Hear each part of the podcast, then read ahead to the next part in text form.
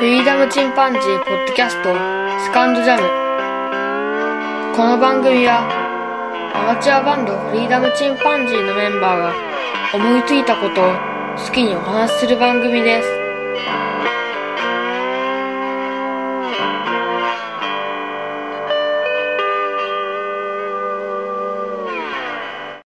さあ始まりました。フリーダムチンパンジーの佐藤です。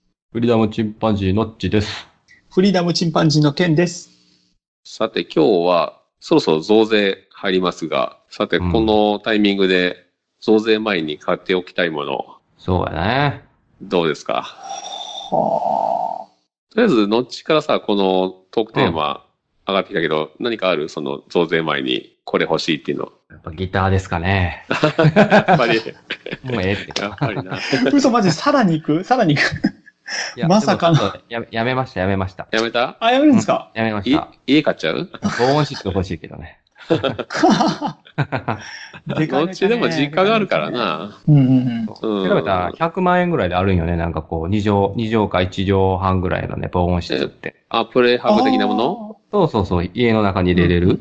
あ、家の中に入れるやつね。あるよね。そうそうそうそう。うん。めっちゃ安いのはダンボッチっていうのがあるけどね。あ、あるね。え実際のところさ大き、さ熱いね実際のところその、まあ1万円ぐらいだったらまあ後でもと思うけど、え、計算したらね、10万円の買い物で2000円増えるんだよね。まあうん、単純にね。そうそう。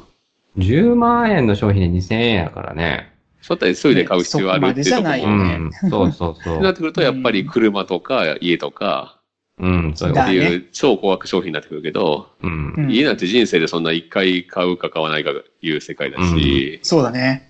うん、車も僕は買ったばっかりだし、う。うんん。うん、でも後はそろそろ買い替え時期でもあるんか。そう、いろいろ考えたけどね、まあ、うんそ。のディーラーの人とも話したけど、うん。あ、そうだね。うん、思ったほどそんな書き込み自由はないらしいね。まああ皆さん今はね、あの、うん懸命なんじゃない？スマホが今売れない理由も、みんなある程度持ってて、そこまで多少古くなろうが、5年、6年ぐらい落ちても、うん。スマホ結構性能いいからね、そんなに困んないんだよね。その容量が僕みたいに、前16ギガでしたとかさ、そうう。いう場合にはきついけど、れは難しいけどね。う。うんん。それが64とかあればもう、うん。やっぱ壊れないしね、今のはね。そうだようね。うんん。車もね、結構走るしね。そうだ。そうだよね。うん。なので、まあ、ちゃんと今回は、車も買わず、買わず、うん家も買わず。家家はもうあるしね。ううん、高額なものは特にないですね。ん。ないギ。ターぐらいだね。そうですね。ギター、俺もね、できれば本当はね、45歳になる時に、もうなんか、D、D45 を買いたいなと思ってたんよ、俺ずっと。へえ。だいたい20代で28買って、うんうんうん。で、35になる時に D35 買って、うん。うん。ほいほい。今度45になる時には D45 かなと思ったんだけど、素敵やなうん。マーチンの D4、なマーチンの D45 ってさ、まあ、最低100万円かな。うん。すごいな。うん。多いな。ヴィンテージになると150、200、300となってくるんだけど、うんうんただ300までいくやつはもう、まあ本当に稀で、基本的にストーリーがね、ついたり、すごいプレミア的な、ああ、うん、がない限りは、ギターって意外とそこまで上がんないんだよね。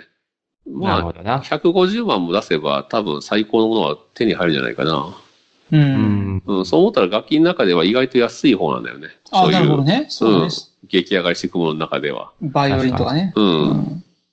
だから性能を超えてくるもの、その D45 を超えてきて、うんそ。の、貝の装飾がすごいとかさ、インディが。ああ、あるうね。ん。ああいうもう装飾部分で金かかっているものとか、う。うんんうん。以外はね、性能というか音質というか、うん。だけで言えばうん、100万から150万で多分最高のものが手に入る。なるほどうね。ん。いっちゃいますか。あ、行きたいけどね、さすがに、さすがにもう予算がね、結婚前だったら自分で家庭使えるからさ、ボーナス全部使ってとかして買ってたけど、うん。うん、今はちょっとな、まあまあ倫理書が取らんと思います、それは。むしろしましょう。倫理書くこと自体、なんでこんな倫理出したって。ね。始末書書けと。なるかもしれんね。っていうか、俺の中の倫理観だけでも、まあ、ねえなって思う、やっぱり。うんうんうん車はさ、まだやっぱり家族のね、使うもんだからさ、まだ理解得られるけど、ギターって本当に自分だけのものだからね。そうだね。まあねねそうだね。なんか、そうなってくるとね、うん、ないかな。10万円でそんなね、なんか、慌てて買いたくもないし、そうそうそうん、逆に10万円もするんだったら、いいものをじっくり考えて、2000円損してもいいからね、ゆっくりう。うんうん。選びたいなと思うし、うん。なんかあの、佐藤くんのあの、グランピングができるようなテントとかそういうのあるそれはね、のうんノルディスクの10万円ぐらいするやつとかさ、その辺は確かにちょっうんとうんうんうん10万、15万するから、いっちゃうか。どっちみち買うんだった3000円ら、確かに。うん。なんかでも、それ聞いたらなんかな。むしろさ、あの、増税した後売れなくて、値下げしてくるんじゃないかという気がするよね、店が。そう。実はね、うん。そうねうん。増税後の方が安く買える可能性もあるんだよね。うん。うん車なんか特にね。そうそうう。ん売れなくなってね。うんなんか高くなったから買う気しないやって買う人が多分逆に減るだけで。うん。それだけでね。うん。だってそんな騒いでないんだもんね、世の中。全然ね、騒いでないわ。うん思った以上に。思った以上に騒いでないよね。そうねなんかその前はさ、随分騒いでたよね。そうそうそう。3パー前の時も、5パーの時も、8パーの時も。うん。うん。ただ今回ね、10パーになるでしょう。10パーってさ、あの、小学生でも計算できるんだよね。そう。あそうだねうん。一瞬にして。うん。うんうんうん。100円なら10円。うん。1000円なら100円と。うん。うん。で1000円の中のさ、100円って、とんでもねえよね。正直。結構な大きさやね。おーって思うよ。だって、これ1000万だったらさ、100万円だよ。税金。いいねそれ家買おうと思ったらさ、うん2000万の家、例えば、まあ3000万、まあ場所によるけどさ、うんうん。うん、まあ一軒あったら3000万ぐらいいるかな？田舎でも。うん。うん。って考えたらさ、300万だからね。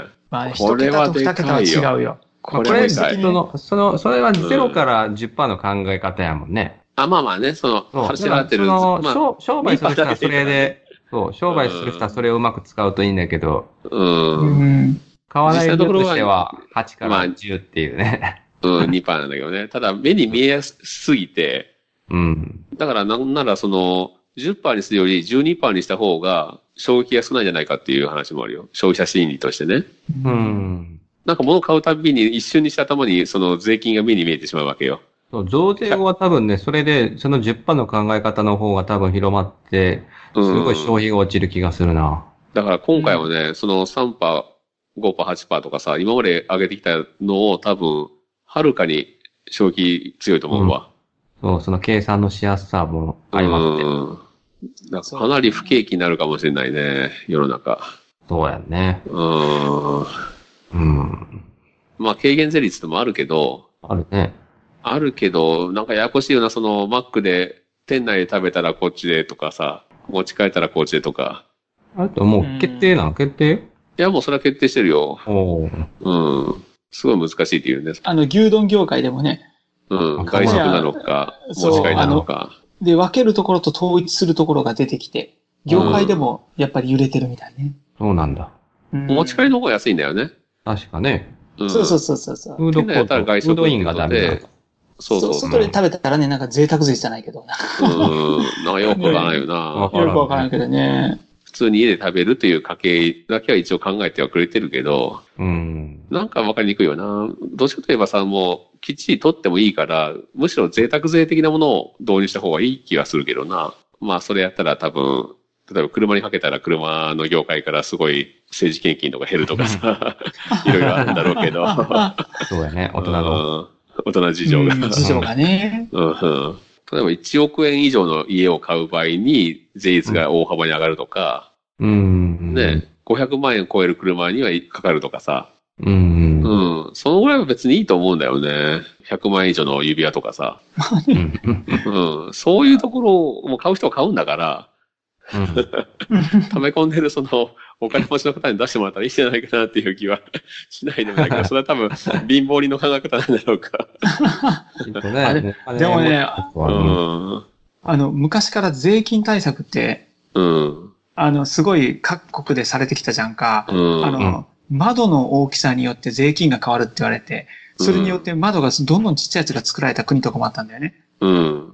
だからもし、うん、そんなのがあってね。で、お金持ちはもう節税にすごい敏感だから、うん。だからもし500万円以上の車を買おうと思うんだったら、わざわざ中古の取り扱いにして、うん。外装、上の外装だけ200万、中のエンジン付きのところが200万、で、タイヤが200万とかいろいろバラバラにして。あ、で、それで、それを全部購入したらそうそう、それで入ってくる。みたいな形にしてしまえば、税金結局そうなるのか。だから、うん、うんお金持ちってそういうところの労力は惜しまないしね。だからね、だからお金持ちなんだからも惜しまなんだよね。そうそうそう、ディフェンス力がむちゃくちゃ高い。結局、それやってもダメってことか。うん。それうんだからもうね、本当に難しいのは、もうお金持ってる人であればあるほど、脱税は上手だとは思そうだよね。脱税知識もあったりね。節税ねうん節税う。だ。節税、そうそう、ごめんごめん、そうそう、節税、節税。脱税ではない。グレーグレー。いや、僕からしたらさ、節税自体、その、みんなのためには使いたくないわけでしょ？税金。できるだけ税金払いたくないとかさ、まあ結局それ、節税節税っていう人って結局脱税してたりするんだけど、うん。うん。あるあるですね。税金が何に使われてるかっていうところでさ、まあ確かに無駄遣いされてる面もあるけど、うん基本的には世のために使えるわけじゃん。う。うんん。だから、そう。だからほしいです。ね、だから企業が儲けるっていう理由も、きちんとした税金を払って世に貢献するんだとうん。いう考え方でね、やってほしいし、個人にしたってね、別にその、納得さえできればね、まあね税金は。うん。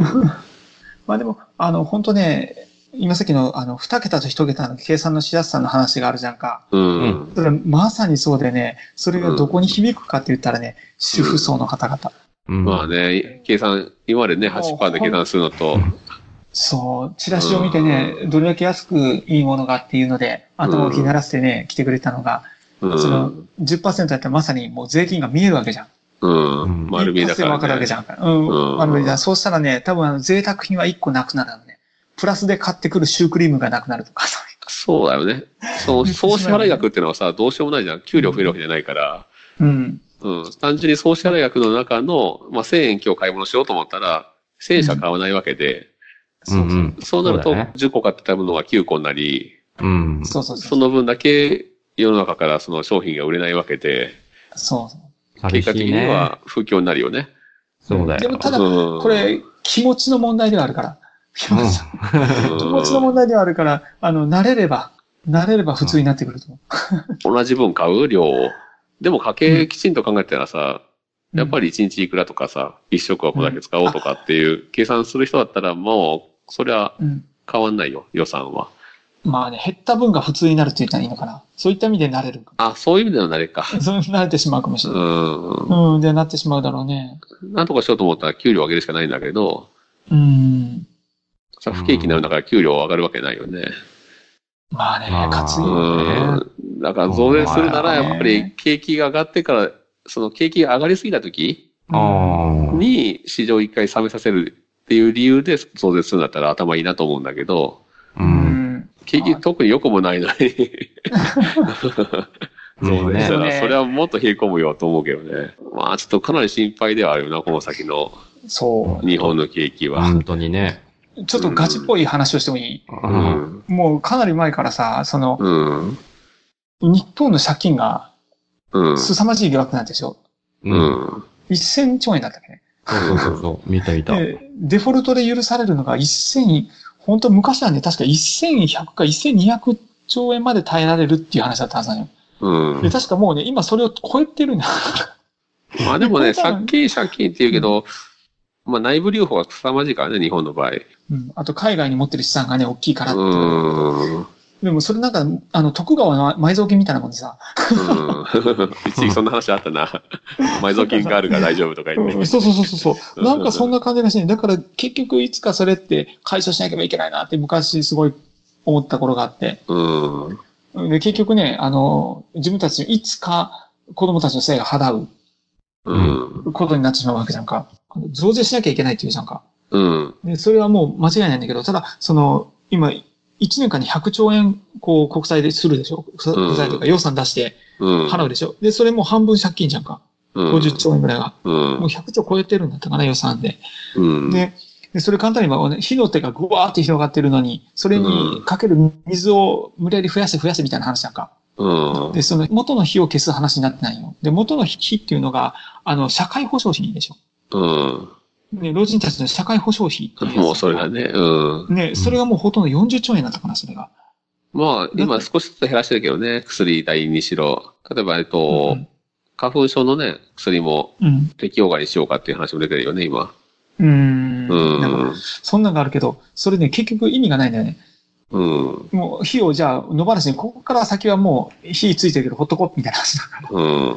だから、逆にあの、あの、ソソフトバンクの孫さんとかが、その AI だとか、やったりとか、ホンダとかがこう、ロボットとかいろいろ作ってるじゃんか。うん介護用のやつとかいろいろやってるじゃんか。うんあっちの方にもう鬼予算回して、うん。でそこに対してもう集中的にやってしまって、うん。正直僕たちとしては子供たちにそのお金た回してほしいんだけど、うん。ただまあこのまま行くと大変なことになるので、とりあえず今燃え盛ってるその火のところを人間の労働力が足りないわけなんだから、うん。それをもうロボットなりなんなりでどうにかするように。まあ AI がお金を見始めたら、うん。すごい助かるよね。正直なところ。もうね、すごく。うんただそれで儲かるのは誰なんだっていうところはあるんだけど。あ、そう、それはね、もう、そうだね。ただそれで、それでまあ税金がね、入ってくるなら、企業からね。うん。でどっかの企業が大勝ちするかもしれないけど、うん。それで借金が返ってくるなら、まあそれはそれで、構わないし、あの別にそれで、うん日本国内の企業であれば税金でになるからね。そうだね。で、日本国内ほど高齢化で悩んでる国は他にないからね。うん。だからそれで、一産業はやろうと思ったらビジネスモデルを作れるはずなんだよね。うんうんその、国のその借金っていうのと、よく家計に比べたりするけど、うん。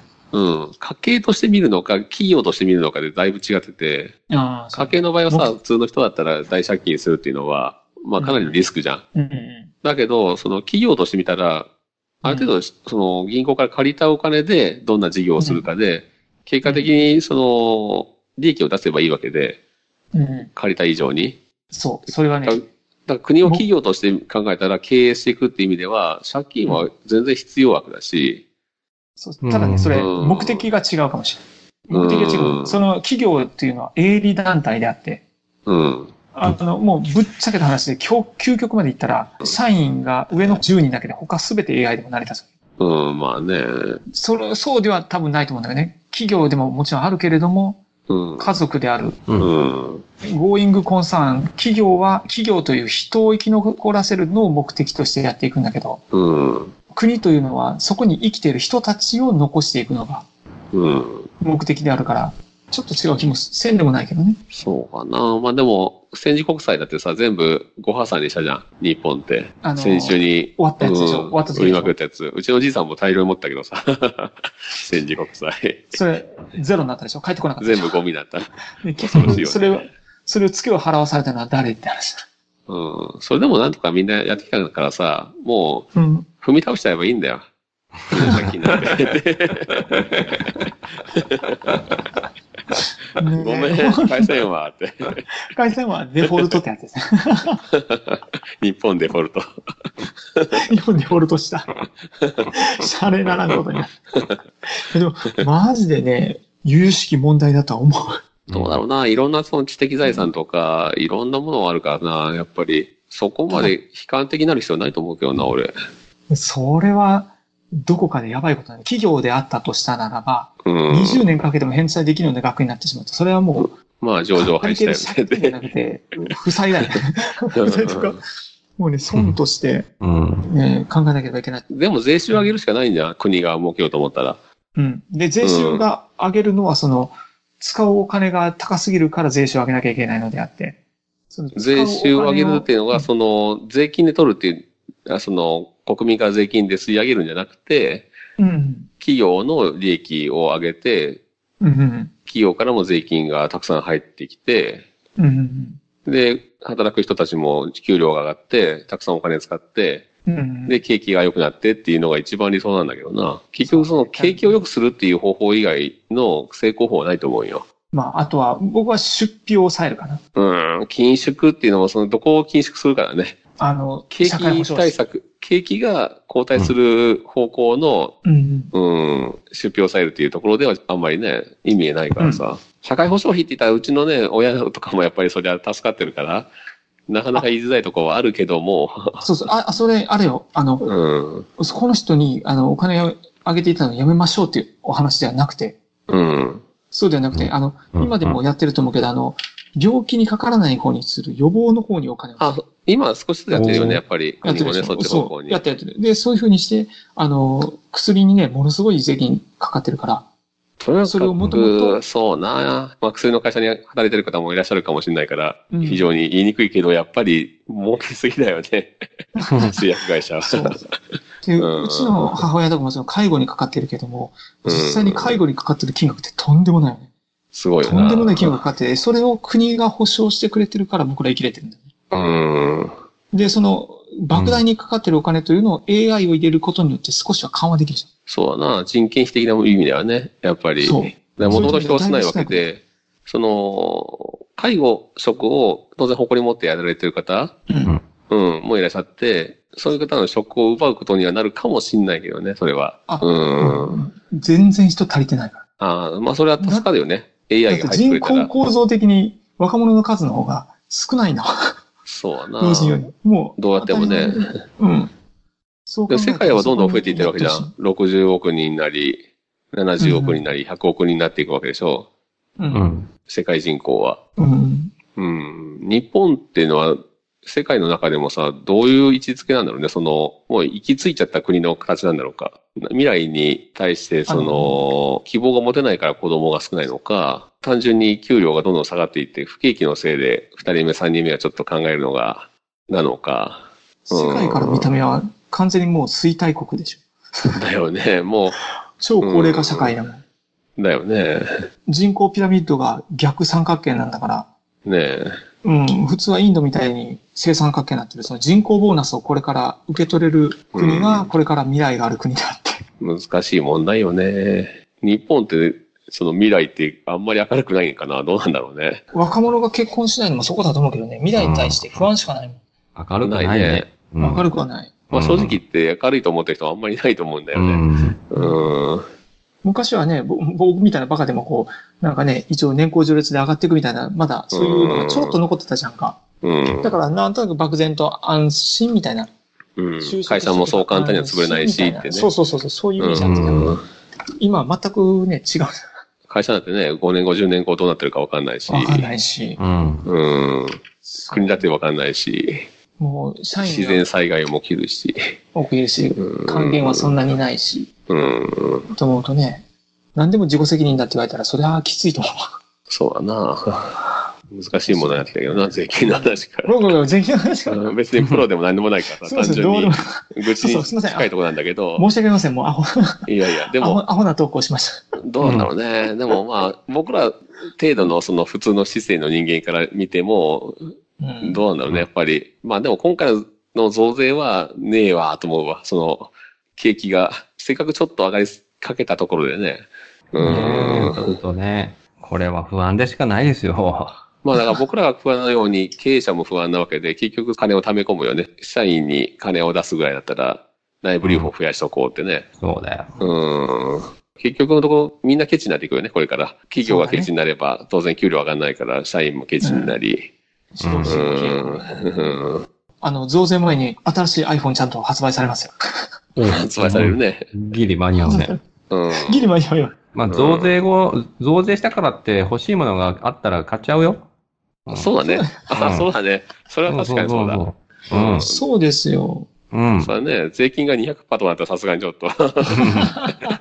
何も買えんけど。何も買えうんそう。あ、そう。増税前に間に合う素晴らしいものがありますよ。何、うんメガドライブミニ。出る、あの、9月に？出るんですわ、9月に。9月15日に。なんと、あの、えー42タイトルが収録されてまして。で、その中に超幻のソフト、うん。イルユー白書入ってるんです。俺メガドライブとかやったことないからな。あ、やったことない、ほんと。俺 PC エンジン早かったね。出た。あ、おなるほどね。PC エンジンね、俺友達にもらったことあるわ。もう使わないからって言って。いいですよ。もう、とっても素晴らしいのがエンジン出ますから。ね。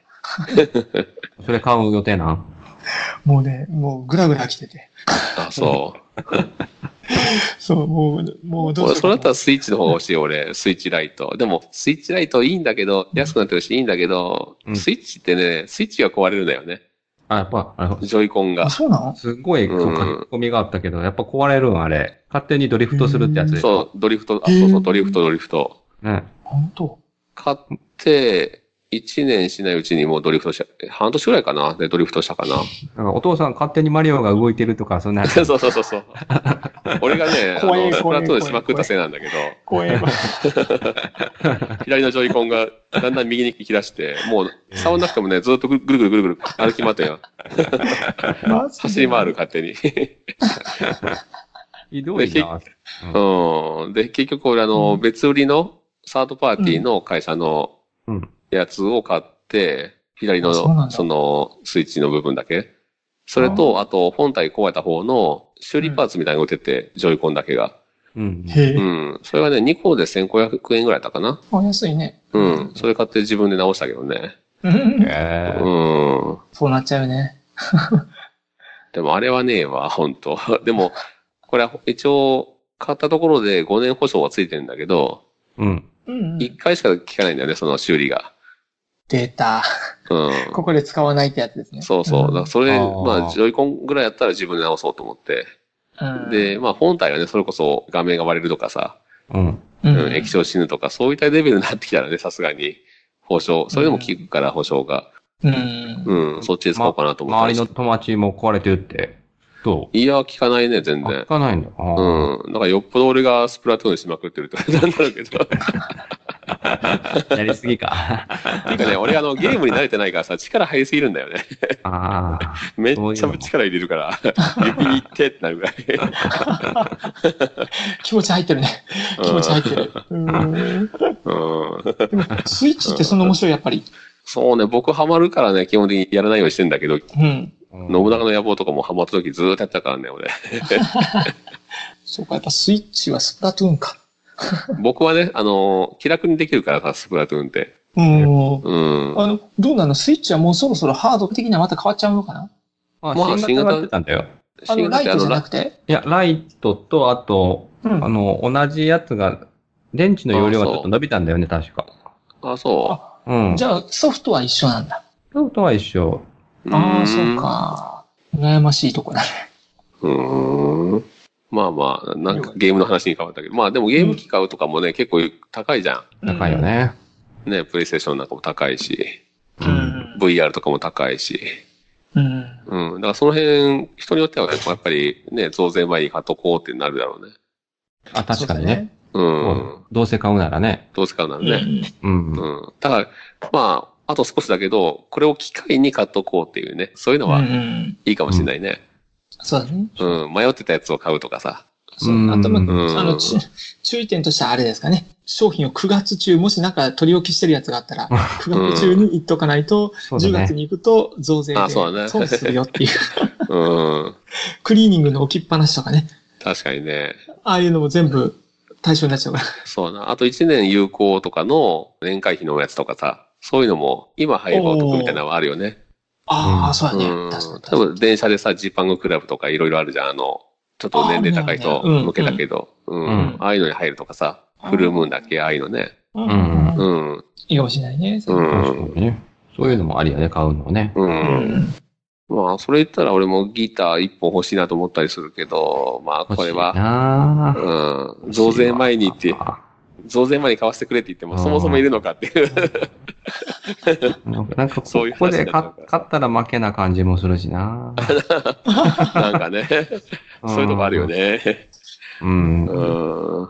慎重に買いたいしな。多分、景気後退して、もう仕方なく安売りっていうことになるんじゃない？で、またデフレが加速するっていうか、う。うんん。うん、いう気はするけどね。そういう意味では物価がさ、国は上げたいわけだけど、全然上がんないから、うん。物価が上がんないってことは、金の価値が下がらないってことだよね。貯金の。そうだね。利子は全然つかないけど、うんその物価がずっと変わんなかったらさ、その100万円の価値はずっと100万円だから、うん。そういう意味では、あの、せこいこと考えれば、消費者としては、物価は上がらない方が助かるという言い方もあるよね。上がってくれないと給料も上がらないんだけど、うん。結局現状維持的な感じになっちゃうけどね。うん。現状維持にならないか。まあでもやっぱりだんだん給料が減りってなってくんかな。いやーまあ最悪ね、間接的に国がたくさん紙幣をすれば、落ちるかな。うん。難しいとこかね。難しいね。俺も、うんうん。俺は全然あの、経済学とか全然わかんないからさ。僕も全然わからないけどね。あの、やっぱり最終的にあの、買いたい時が買い時ですということそうだね。うん。買いたいものはやっぱ買わないとね。そうですね。うん。まあでも俺ちょうどよかったわ、車買っといて。ああ。先にねそうだね。ううんよかったね。今回本当に増税されるから。うん。よかったよ。書き込んどいてよかったよ。今注文しても間に合わんからね。あ、そうだね。間に合わないものもあるか。もう間に合わないから。うんうん。あれ？ってさ、やっぱり車も先にこれだけ払いますからっていうのはできないのかな？物はなかったら。できないと思できないよね。う。うん。家も建たないとダメなのかな？それは違うか。どうなんだろうね。いあ、家も確かそうじゃないかな。まあ、建て売りならね、買えるけど、そりゃ。うんうん、買えるけどね。うんあの、タッチまあそんな予定はないけどもと難しいよね。そうだね。そうか。でもまあ、今更もうやめますはなさそうだから、今回はさすうがに。んうん。あ、そうね、うん無理やね。うん。まあね、だから、予定の方はね、買われたらいいと思うし、う。うんん。うん。家族が使えるものだったらね、今、奥さんを落とす、説得する チャンスかもしれないね。そうですね。なるべく早めに、巻きで、うん。今のうちに、えうんー、控えていた方がよろしいんじゃないかと思います。いいかもしれないね。はい。はい。なんか全然、僕らが書いてるもん出てこなかったけど。結局欲しい時は買うし、みたいなね。最初に、メガドライブミニ、メガドライブミニ。あ、そうか。買っとけ、買っとけ。そうそう、160円ぐらい得になるから。あんまり意味ねえな。やっぱり欲しい時が買い時か。買い時ですね。欲しい時が買い時ですね。うん。じっくり欲しいもの考えて。うんうんそうですね欲しいものがもう欲しいってなった時に買うと。うん。そうですね。倍は大。です。です。ですがかかるな大だ。です。はい。まあ、そんなところで、じゃあ、えっと、今日は何の話だったかな、結局。あ前ね まあ、まあ、増税前に買いたいもの。買いたいもの話でした。それではまた、さようなら。さよなら。